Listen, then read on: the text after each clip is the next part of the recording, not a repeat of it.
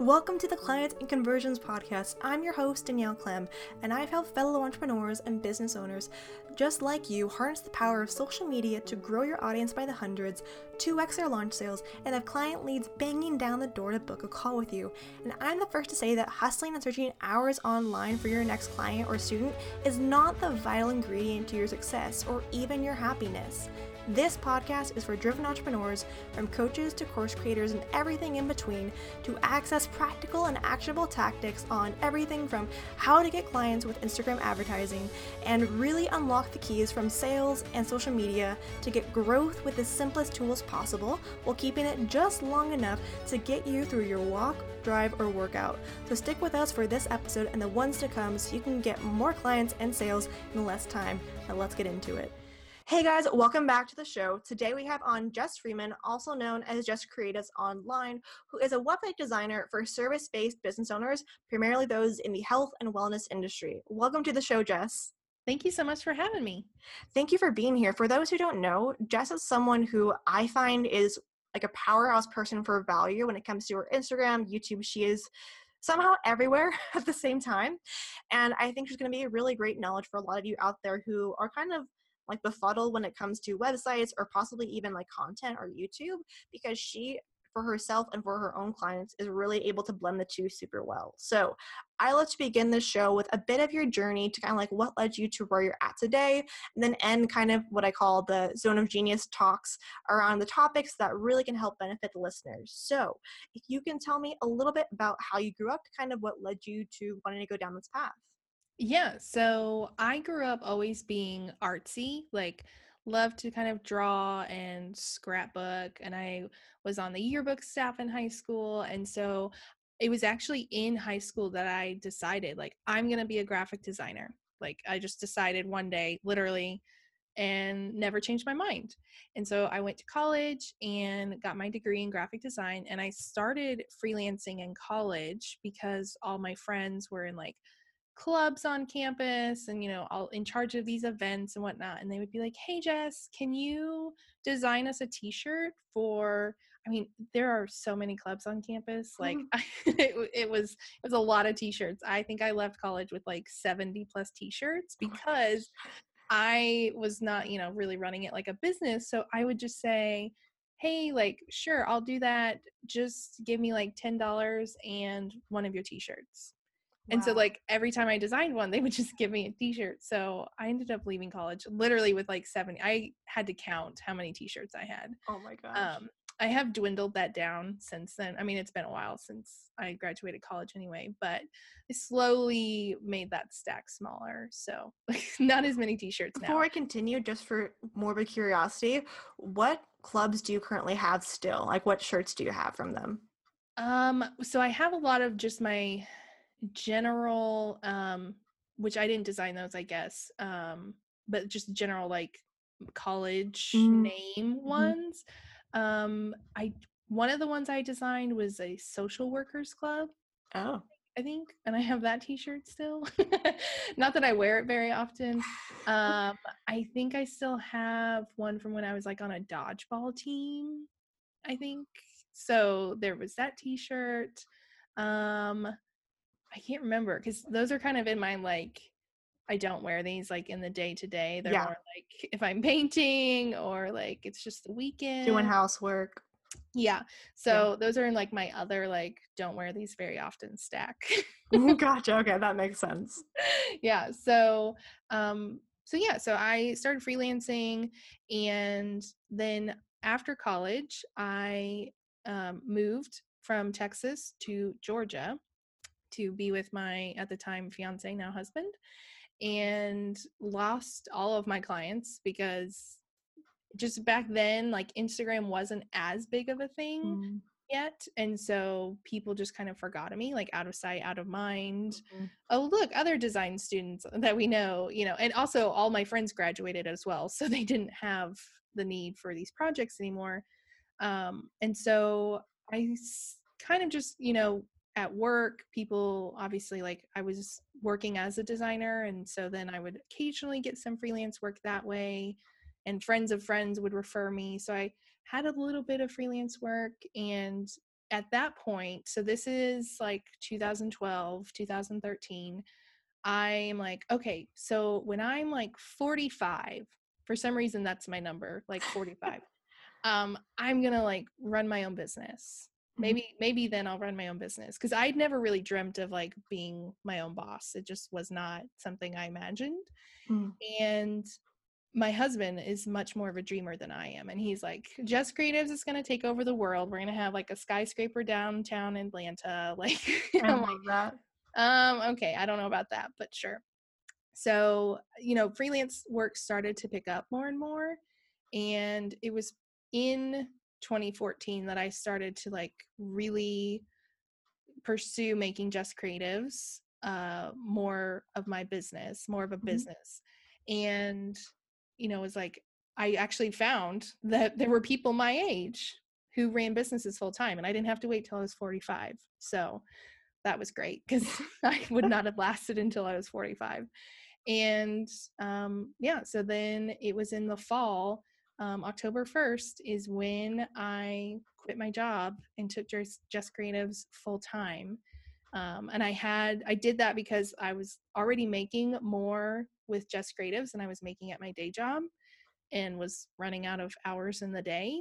And I mean, I quit and I emailed everybody that I'd ever worked with and like anybody I knew in the area and was like, I quit. I'm taking Jess Creatives full time. Let me know if you need something. And literally, I mean, I emailed like everybody and I posted on social media. I made a blog post about it, you know, the whole nine yards.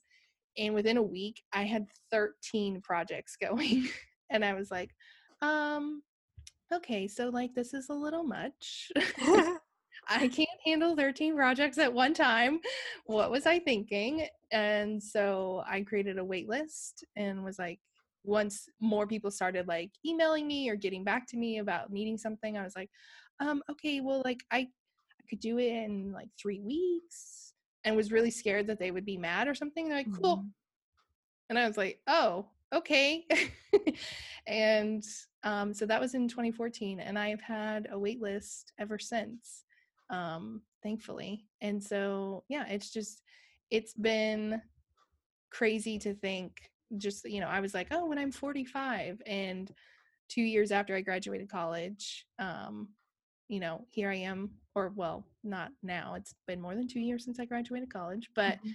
um i just i grew up in a super tiny town and so the idea of owning my own business and being an online entrepreneur was never on my radar so i know there are plenty of people who became entrepreneurs straight out of college um, and they you know that was their dream but for me it was just like oh i just want to be a designer i don't know what that looks like um, but now i cannot imagine going back to an office job even if it was still design because it's just so fun to be be your own boss um yeah I love that. And I think that's a huge piece too, that for a lot of entrepreneurs I found, because I love when I ask this question because it's kind of divided, like you said. Some people who are like, I've been wanting to be an entrepreneur since I was like born, to others who kind of just like fell into it. And I'm definitely someone who was more the fell into it crowd. Like mm-hmm. for me, I always knew that I wanted to help people, but I didn't know how. So it was one of those things where the idea of being my own boss sounded amazing, but I never knew like what my knack was, what was going to be the thing. So similar to you, it's kind of like you kind of just fell into, oh, this was kind of interesting. Some people seem to actually enjoy it. How about I try and like create something out of it and kind of grew from there. So I love that type of place because I think what can happen sometimes is people get you know discouraged when they hear people who say i wanted to be an entrepreneur all my life versus someone who might have just like I don't like to say fell more into it. It sounds like that's a bad thing, but it's more like an accidental entrepreneur. Like, hey, I'm actually Mm. good at this. This is awesome. Yeah, yeah, and that's I mean, that's the thing is like I this was never on my radar and I was just talking on my Instagram the other day. Someone was like, "So, as a designer, like how did you get so business savvy?" And I'm like, "I don't know. Like I don't I don't always think I am business savvy because I didn't take any business classes in college. Like that wasn't any part of my degree. Um, my professors didn't say anything about design like business um that my degree was much more of a like artsy orientation of design, not like commercial design, like advertising and design. Mhm. It was much more of just like being an artist. Let So- me help demystify something as someone who did buy, get a business degree did not help me at all. Like, Good to know. yeah, good I can tell you to did not waste your money. Okay, good. um, yeah, and and that's the thing is, I'm like, we can all be business owners without having to have any like formal education. Now, yeah, will like podcasts and courses and all that kind of stuff help us? Absolutely.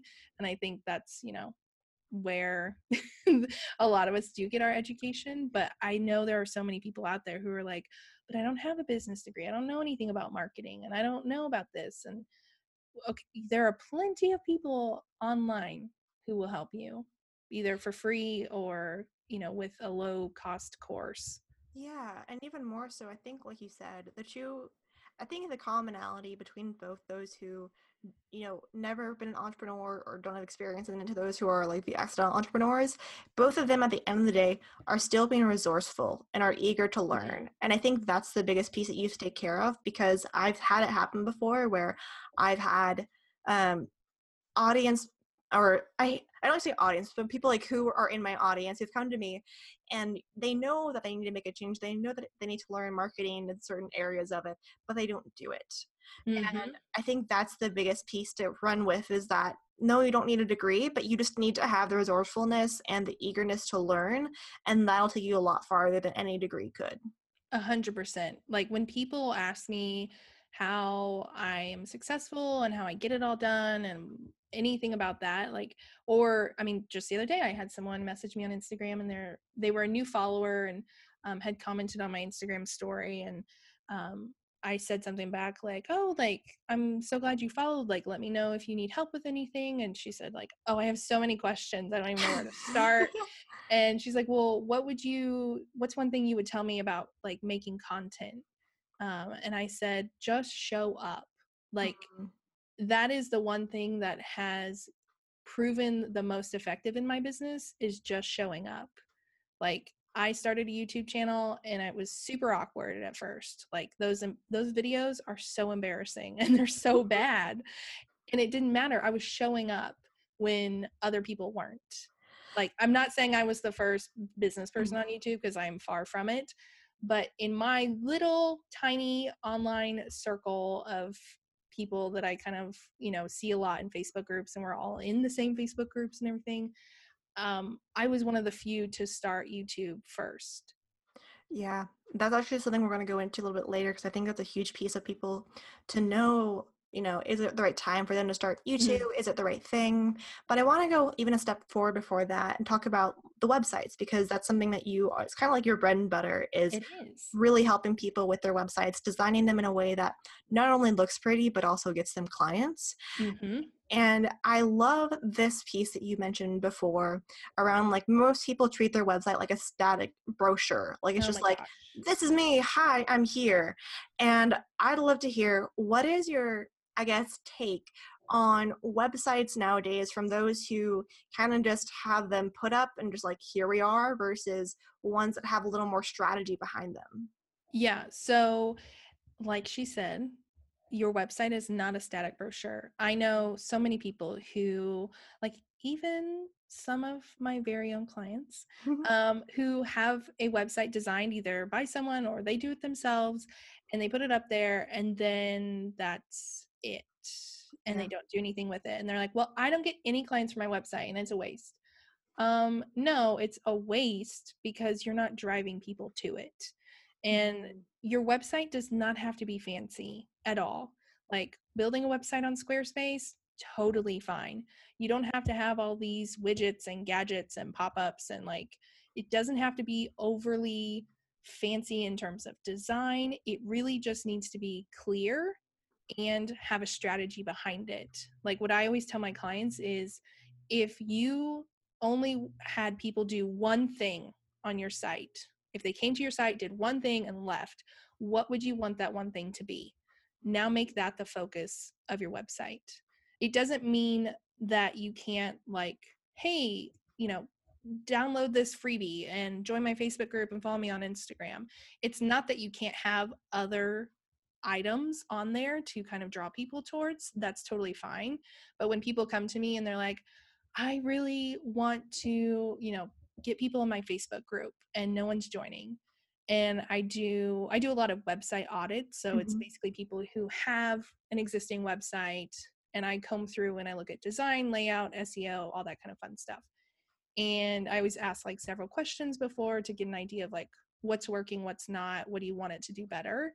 And they'll be like, oh, like they're not doing this. And I'm like, yeah, there's like one button on the bottom of your about page when you already have 14 other buttons also on that same page. Mm.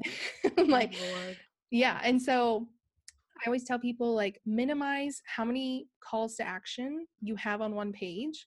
And to clarify, a call to action is anything that someone can click and go to another page or another website. Sometimes people think of a call to action as like download or hire me or like they think of the really like I don't know, aggressive. Those aren't aggressive, but you know, really mm-hmm. calls to action of like doing something. But even like go read the blog post, that's a call to action. You're asking yeah. them to do something. So minimize how many calls to action you have on one page and then really highlight what you want people to do. Like when you go to Danielle's site, there's a big call to action on our homepage to grab her free download. I did not know you looked at my website before this. oh yes, I, yes. Um, and so that like that tells me that Danielle wants people to join her email list. That's like the that's one of the main focuses of her list. And because I have clients who are like, yeah, I want my list to get cl- or not my list. I want my website to grow my list, get me clients, and increase my passive income. And I'm mm-hmm. like, okay, that's fine. Like we can have all of those elements on your site. Like we can have a services page, we can have an opt-in, and we can have a shop. But which one do you want to drive people to the most? Mm-hmm. That's what's most important. And when I talk about your website being a static brochure, I always think about like your goals for your website can change like from month to month or even quarter to quarter. So I tell my clients like every quarter you should evaluate like what do I want to focus on this month? Do you have a good number of email subscribers coming in and you're set and you want to focus on clients?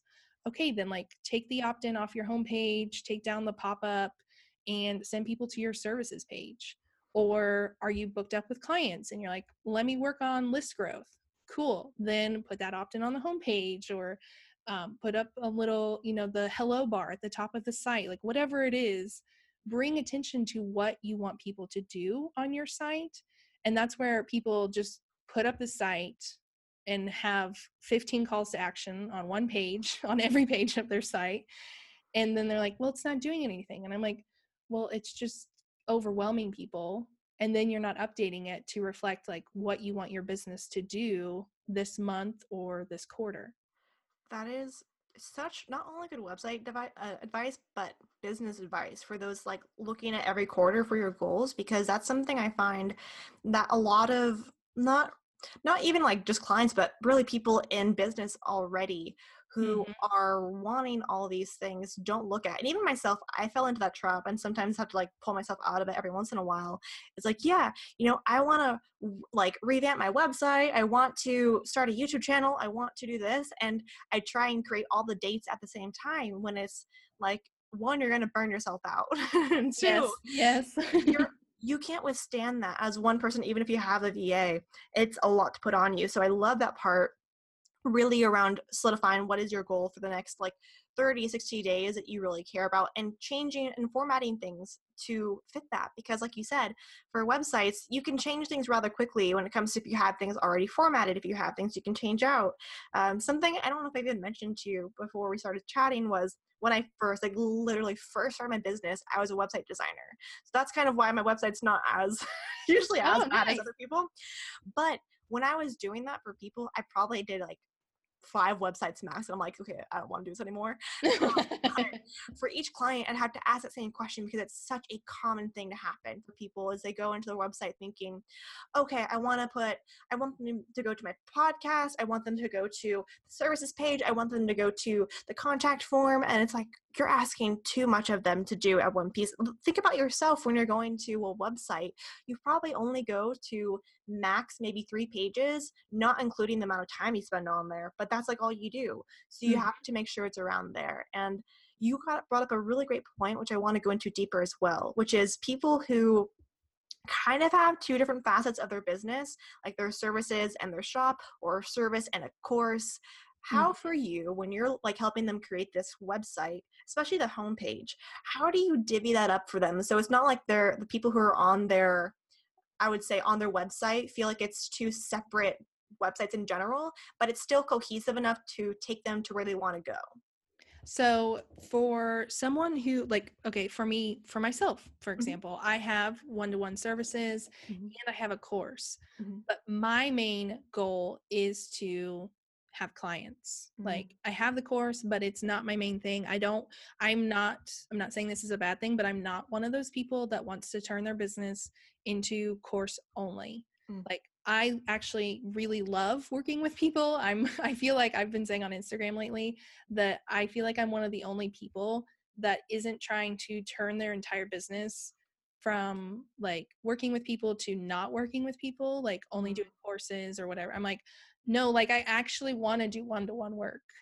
like yeah. I don't want to push people not that not that you're pushing people away, but I'm not like, no, less people. I'm like, no like i'll work with you one to one um so for me again it goes back to what's the one thing you want people to do so my homepage drives people to my services but my course is linked up in my navigation and mm-hmm. Because i have so much content on my site i have been blogging for six years i've been podcasting for a year and a half and i've been on youtube for three years and all of that lives on my website so i have a lot of content on my mm-hmm. site and that's where most of my traffic goes because of pinterest everything mm-hmm. goes to my blog and so in those blog posts that's also where i link to and mention my course and i have several opt-ins and i have email sequences that go and mention that course as well mm-hmm. um, and i even also have a mini funnel for clients that also mentions the course because my mm.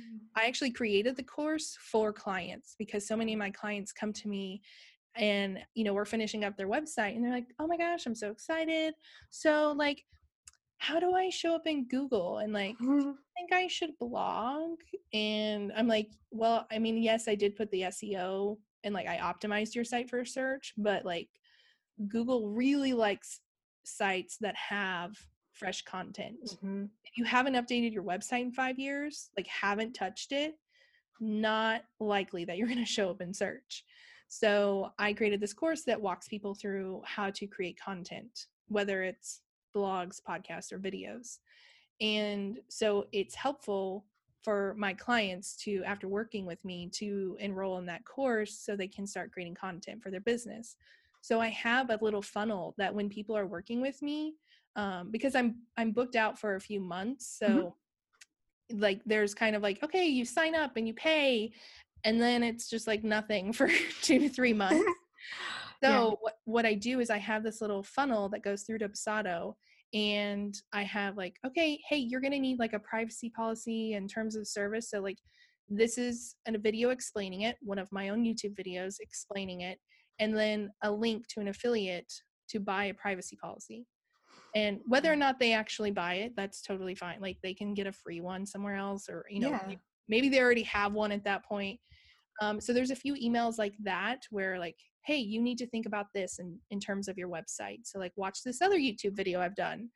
And then it starts leading them into the course. Like, hey, you know, we, you know, the last email I talked about you're going to need to update your website, you know, the plugins and whatnot. But there's other updates you can do, like adding blog posts and driving traffic to your site so that hopefully you show up in Google. So then it like links to my course. I even give them like a little discount code because I'm like, you're a client, you're already working with me. Here's a little discount code for the course. And then hopefully they enroll with that. So it really goes back to what do you want people to do? And if, I mean, if it was the opposite, if, you know, someone was like, I really want to focus on the course and not the one to one clients, then again, I would make the homepage focus like the course or a freebie so that people get on your email list, you have a funnel, and then lead them into the course that way. I love that. And such a huge piece, like you mentioned, is that even though they're both housed on your site, you're not actively trying to push them to do both at the same time. Especially for you as well, I think, is the course is for a different place of their journey than working with you you know really mm-hmm. is. And same thing happened for me is you know a lot of my clients who are more like done for you ads they are people who don't want to really learn about ads. They want to learn obviously why their ads are working but outside of that they don't really want to learn like the whole kit and caboodle. So right. for me, my course is really around helping like service providers to have a like a booked out sales funnel with like one type of ad versus learning like the whole thing because mm-hmm. I you know people get confused by that and I think that's why you and I are really interesting with that because we know that our core or our courses right now at least especially is not what we're hoping that our main income will be from. It's right. one of those things we're just having additional or mainly because we saw a problem in the industry that we want to like finish. So yes. I think that's a huge piece that you mentioned to make sure that where you're wanting them to go reflects that. Like if you go to Jess's website, which I highly recommend you do, is on her navigation bar, she has the course there, but really anywhere else on her site that's like the main pages, like the about, the homepage, the stuff like that, is pushing Source Services because that's what she's currently wanting. So yeah. I love that piece. And you mentioned something really amazing when it comes to content wise. So you are kind of like a queen of content creation, I think, when it comes to blogging, um, a podcast, YouTube, like everything and anything. You have either tried or you're currently doing. yeah, feels like it. right? And I'm curious for you, when you're working with, let's say, your clients who are mainly people who are like service based business owners, usually like coaches, um, dietitians, clients, like really anything in that way, what do you find is the most impactful type of content they can create when it comes to video, audio, um, written like what do you find usually i know obviously it's going to depend on each person and the industry they're in but i'm fine i'm wondering for you what's the natural theme or trends you've been seeing? So it definitely does depend. I would definitely say blogging is not going to be that impactful. Yeah. Um, i'm not saying that like blogging is dead but there are i believe like i mean don't quote me quote me but i believe there are like 600 million blogs out there like not not blog posts like blogs. Mm-hmm. and then there are 750,000 I believe YouTube channels which mm. does sound no no no that's not right. Sorry I switched the numbers.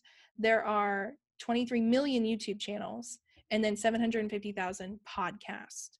So yes, there are more YouTube channels and podcasts, but mm-hmm. there's also a huge difference between those two and how many blogs there are. Mm-hmm. So it's just, I feel like a lot more people are getting into watching video, listening to podcasts on the go. Yeah. So I would definitely say either podcasting or YouTube.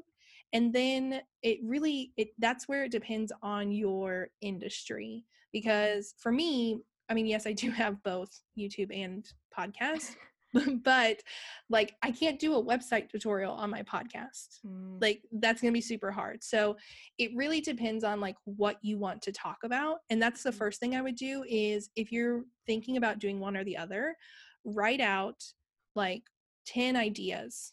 Like 10 ideas that really sound exciting that you would love to talk about for anywhere from like 5 to minute 5 minutes to like 20 minutes.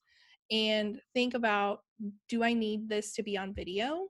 Or not and then also think about how much can you talk about that that particular idea not in the grand scheme of things like can i you know have a sustainable youtube channel about this i mean you do need to think about that too but for example like if you danielle wanted to talk about facebook ads mm-hmm. um, for and like lookalike audiences like you wanted to make a really specific episode about that okay can you talk about lookalike audiences for five to 10 minutes or can you do it for like 45 minutes you know, if I want to put in a crap ton of stories, probably 45. But I think for people, well, that's a thing too, actually. So for those who don't know, we um, we did an episode on her podcast, which we linked below as well on Facebook ads. That's why she's talking about the lookalike ones. That's, that's why I was talking yeah. yeah. So I'm that's why I love that idea because I told her literally inside of the episode that it's a lot harder to talk about this type of techie things without having a screen in front of you to reference mm-hmm. because it's like trying to explain an art piece to someone who's not looking at the art. Yes, exactly. And that's why so YouTube I feel like is a lot more geared towards not exclusively, but geared towards like how to kind of mm-hmm. content, though there is most definitely a space for like thought leadership and strategy and that kind of stuff. But podcast is really the place for strategy and overview and bringing awareness to things and, and that kind of stuff. So think about like are you actually going to need to show something or will it all make sense on a podcast?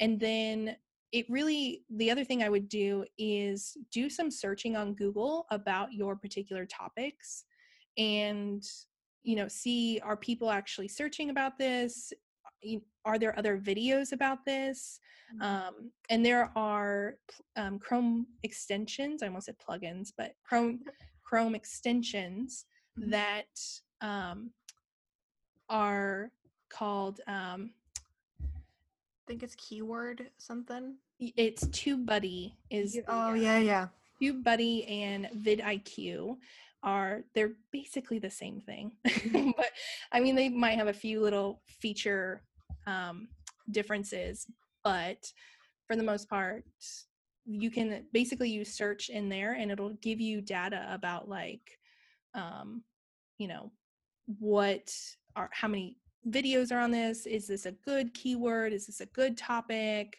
Mm. all that kind of fun stuff. So it makes it easy to see like man there's a lot of competition. Like for me doing a video on youtube about like how to build a website is going to be awful. Mm-hmm. There are mm-hmm. like a bajillion videos about how to make a website.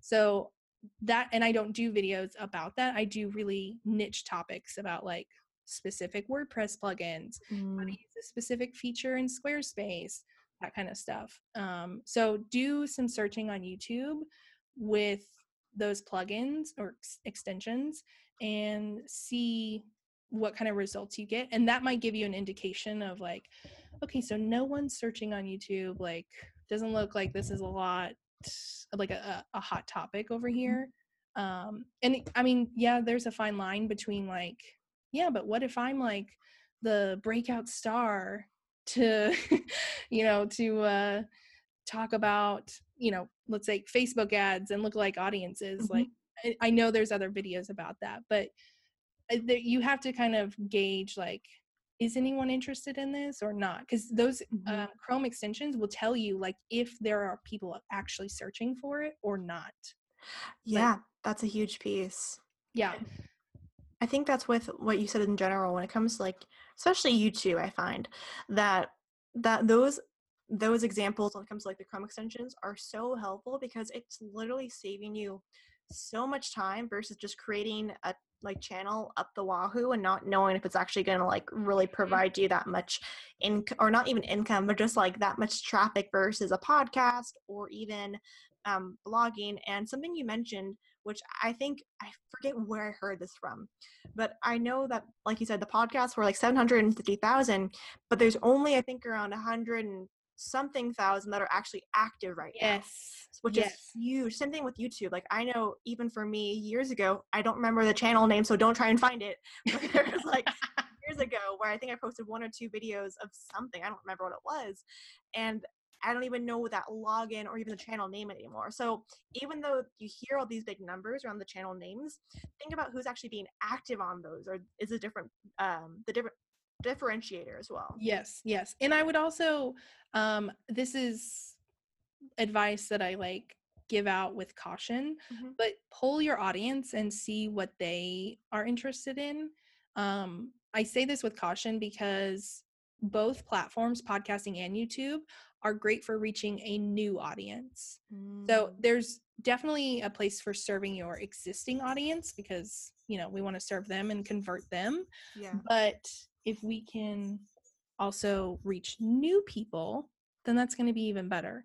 So, yes, pull your audience and see like if it's 50-50, then like great, just choose which one like you're more interested in. Mhm. But if your entire audience is like I'm YouTube all the way, then maybe lean more towards YouTube unless, you know, you're like no, I really hate being on video. That's the other thing. Like what if you don't like being on video, people are going to be able to tell. And Yeah. you're not you're not going to like it. It's not going to be sustainable. You're going to buy all this equipment for no reason. So don't feel pressured to like join YouTube because everyone's telling you to if you don't actually like it. That and also if you don't like editing for a while. Yes. like that is Yes. something that I learned really quickly about YouTube. Yeah. Yeah. And I will say with the editing piece, live video is so, so popular right now. Every Mhm. single social media platform uses it, including YouTube. You can go live on YouTube. So I always tell people like if you really want to start a YouTube channel, but you don't have the budget for equipment or for editing, or you don't know how to edit, you can't pay someone, whatever, just go live on YouTube. Like set up your Mhm. laptop and go live and just um you know start teaching i will say it's a little bit different than or i think you should treat it different than like instagram live Yeah. instagram live people are like hey guys just gonna wait a little bit Don't do it. Don't do it on YouTube. don't, don't do it and you know like i mean yeah you can say hi to people as they like come in to the room but like start going live on youtube and just like hop into it Mhm. like just get down to business because 80% of your re- of your views are going to come from the replays Yep. so and you might you might not have anybody show up to the live and that's okay because again you can optimize those videos to show up in search and like i said people will watch the replay so I love that. And actually, that goes great into the last two questions before we move on to the rapid fire round, which the first one I think is really important because you mentioned it actually is live video, and especially on prominently, I think right now, Instagram and Facebook. And it's Yes. funny because even though they both have live features, the audiences for how they watch it are so completely different. Um, when it comes to like Instagram, I find people who are watching live, they'll stay on for maybe a little bit and then leave versus Facebook Live, they'll be on a little bit longer because the platform doesn't take up the whole entire screen. Like you can watch it on your Oh. computer. That's what I found the most Yes. because I've had it before where I've done a live or done a couple lives on Instagram and I realized it wasn't worth my time to do them so quickly or have so much, you know, value in there because it takes up their whole entire screen. So let's say, because let's be honest, people's attention rate is really low um yes So, it is if you are expecting them to watch a 10 15 20 plus minute live video with their screen being basically blocked out that's just not going to happen. No it's not that's what i love about that idea and the question that i was going around to this is since you kind of create a lot of content that's kind of evergreen so for those who don't know live video obviously on facebook and instagram you can use but it's not searchable really. It's not Mhm. like you can actually optimize it. The content for podcasting and youtube is something that can be searched forever and be used like you said to bring in new audiences.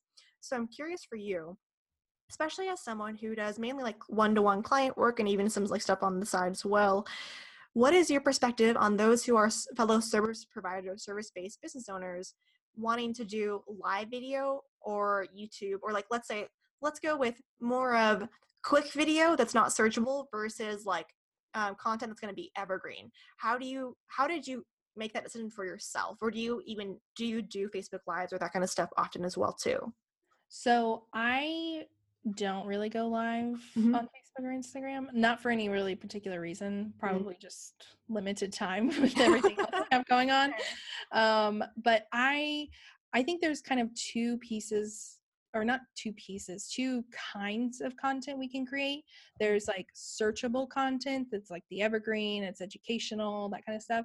And then there's like community content Mm. um and this i mean this is going back to like youtube not so much the like facebook live but um like the community like so i have like day in the life videos on my mm-hmm. youtube channel where i'm just like this is what i'm working on blah blah blah not really searchable at all. Like i mean you can search day in the life but i mean there's a bajillion like results so it's not gonna it's not gonna rank very well. It's not gonna you know show at the top of any search results. So the i don't do those videos to show up in search like most of my videos i do them to build relationships with my existing viewers and so it's a little more personal so i think there's definitely um, a time and place for both mm-hmm. and i think that's also like instagram live or facebook live or even instagram stories um, can even house both of those as well like i try and do some kind of like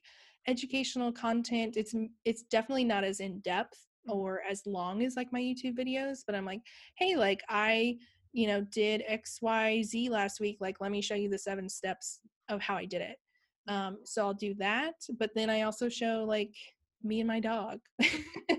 So i think it's a balance of having both of those whether that's on instagram or youtube or facebook I love that. And that's a big piece, I think, with marketing in general. It's that um, like, know, and trust. Mm-hmm. So you have to have content that does all three of those, not at the same time, but obviously throughout your content, like, I guess, journey to help yes. people do all three. So that actually goes great into the last question, which is for you, especially, how do you kind of create a content repurposing or even content creation from let's say the searchable content, which is YouTube, to then your social media posts? Do you have overlap? How does that um, work for you if you do? Because I think a lot of people right now are really interested in content repurposing because obviously, mm-hmm. let's be honest, we don't have all the time in the world.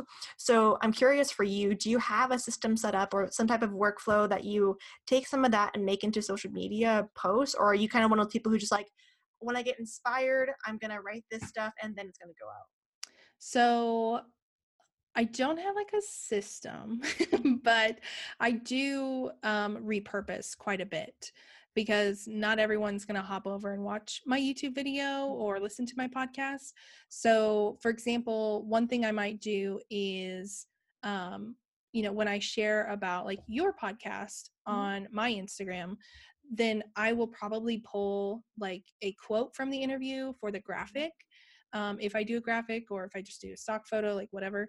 But then the caption, I will also probably pull something from the transcript. So I always get my podcasts transcribed and put them on my website. So I can easily pull like a paragraph or two to kind of give context, get people interested, and then like I mean, I don't literally just copy and paste it. Like I, I tweak it a little bit, make it, you know, make sense as an Instagram caption. Mm-hmm. Um, so that's one thing I do is just like use okay like what's you know the opening paragraph or something really really good that's going to hook someone's attention the other thing i'll do which i did this in july is i did a podcast um, just by myself about the seven common objections that people have when it comes to creating content so like mm-hmm. i don't have time it's all been said before i have a fear of being judged like etc mm-hmm. so did the whole podcast about it it's on my website too. And then I took each of those seven points and made one a whole Instagram post. Mm. So again, didn't just just copy and paste, like I tweaked it a little bit, but the content was already done. Like I didn't have to come up with something new. I was like, hey, like I know a lot of people feel like they don't have time for, you know, content creation. And then, you know, had all the rest of the caption about whatever I said in the interview. So that is a super easy way to repurpose is if you're doing like the five things about Facebook ads you need to know or whatever it is, that is super valuable um, and easy to to do. And I also, I mean, I even will look at like what are things that I talk about a lot with clients. Mm-hmm. So for me as a website designer, photos on your website. um, yeah. That's I talk a lot a lot about. And I had sent one of my clients like some resources for finding photos, like stock free stock photos, and mm-hmm. was like, this would make a great Instagram post. So I did. And it was like one of my highest performing Instagram posts of the month. I wholeheartedly agree with this. And that's something that I need to get better at is when I answer questions for clients or when I do anything like client based, I'm like, this is so juicy and I need to use it, but I'll be I'll honestly be a little lazy and I'll forget. So I love that piece because it's such a huge area. It's it's giving people a behind the scenes look at you, but also giving them incredible value at the same time because it's literally something that you gave to your client as well without obviously giving them the whole thing. right. So, yeah. Yeah. that. And that's Yeah. a huge piece too. And like you said, I think everyone for content creation, it's going to be a different journey or like different path or different like workflow they Mhm. have for themselves or else like if we were all able to do the same thing then there wouldn't be this much i don't say controversy but this many um opinions about how you can create content or how you can Right. you know schedule it so Yes. i love that piece and this has been so valuable for my listeners but before we go i love to do a quick rapid fire round so Yes. a couple i would say usually five to six questions just your first either thought that comes to your mind first word or phrase so Okay. before we get started are you ready I am so ready. cool okay so first question is favorite book you've ever read or currently reading Super fans by Pat Flynn. i've been meaning to read that i love pat Super He's- good. he's I'm it's what I'm currently reading. I'm almost done with it. okay let me know at the end Okay, when you finish uh, what is your favorite word or phrase you use daily Oh gosh. Um I don't I don't even know if I have if it's I have okay. it. I usually ask that just in case some people some people do use things often. Um, depends on obviously the person. I find that Yeah. it's kind of a variety, so that that totally is fine. I mean, my husband and I say that's what she said jokes a lot. We're huge Office fans, but I don't know if I actually say it every day. That's that- totally understandable, and I love that. Yep. Okay, what is something you're not very good at or working to get better at? Um, Facebook ads. You're in the right place. it, it's top it's top of mind, I admit, because you know we talked about Facebook ads on my podcast. Mhm. But yeah, that's that's probably what I would say. I love that. Well, I'm here. Um, what is one characteristic that you believe every entrepreneur needs? Perseverance. Mm. What are two tools, mindset, or resources you think entrepreneurs need to make their marketing or business successful? Um, Dubsado for Mhm. like contracts and invoices and all that other fun stuff. It's a huge, huge time saver. Um, and man, other resource. Why can't I think of anything? like, is like the first thing that comes to mind. Um, I'll just say like Facebook groups as a resource Yeah. like obviously the right facebook group but um i was talking on instagram the other day about like getting started and like you know i didn't have any formal business training but i was in a facebook group early on and that was a huge help in growing my business just a free facebook group so yeah, I yeah. love that. Okay, last question that is probably my favorite is what does success look like to you in your own eyes? to me it is working with clients that light me up and not having to work long hours like Yeah. a really healthy work life balance God, Yeah. that- that is the, the the talk of the day. I think for a lot of people right now, is trying Yeah. to find that balance. And i do and i'm one of those people that i'm like i don't know if it actually exists if like the True. perfect balance exists but you know i work basically like nine to four nine to 5 Mhm. um and then just you know like hang out in the evenings like i'm not working 24 7 i don't work weekends and so i mean yeah there's definitely like oh man this is a busy week i need to work a little more or.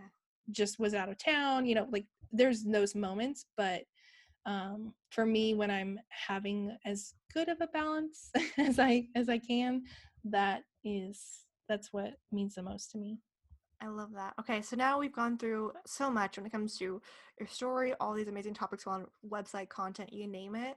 So now that we're currently in the present, what are you currently working on or have any freebies or whatnot that you want to give the audience a little taste on what they can look out for?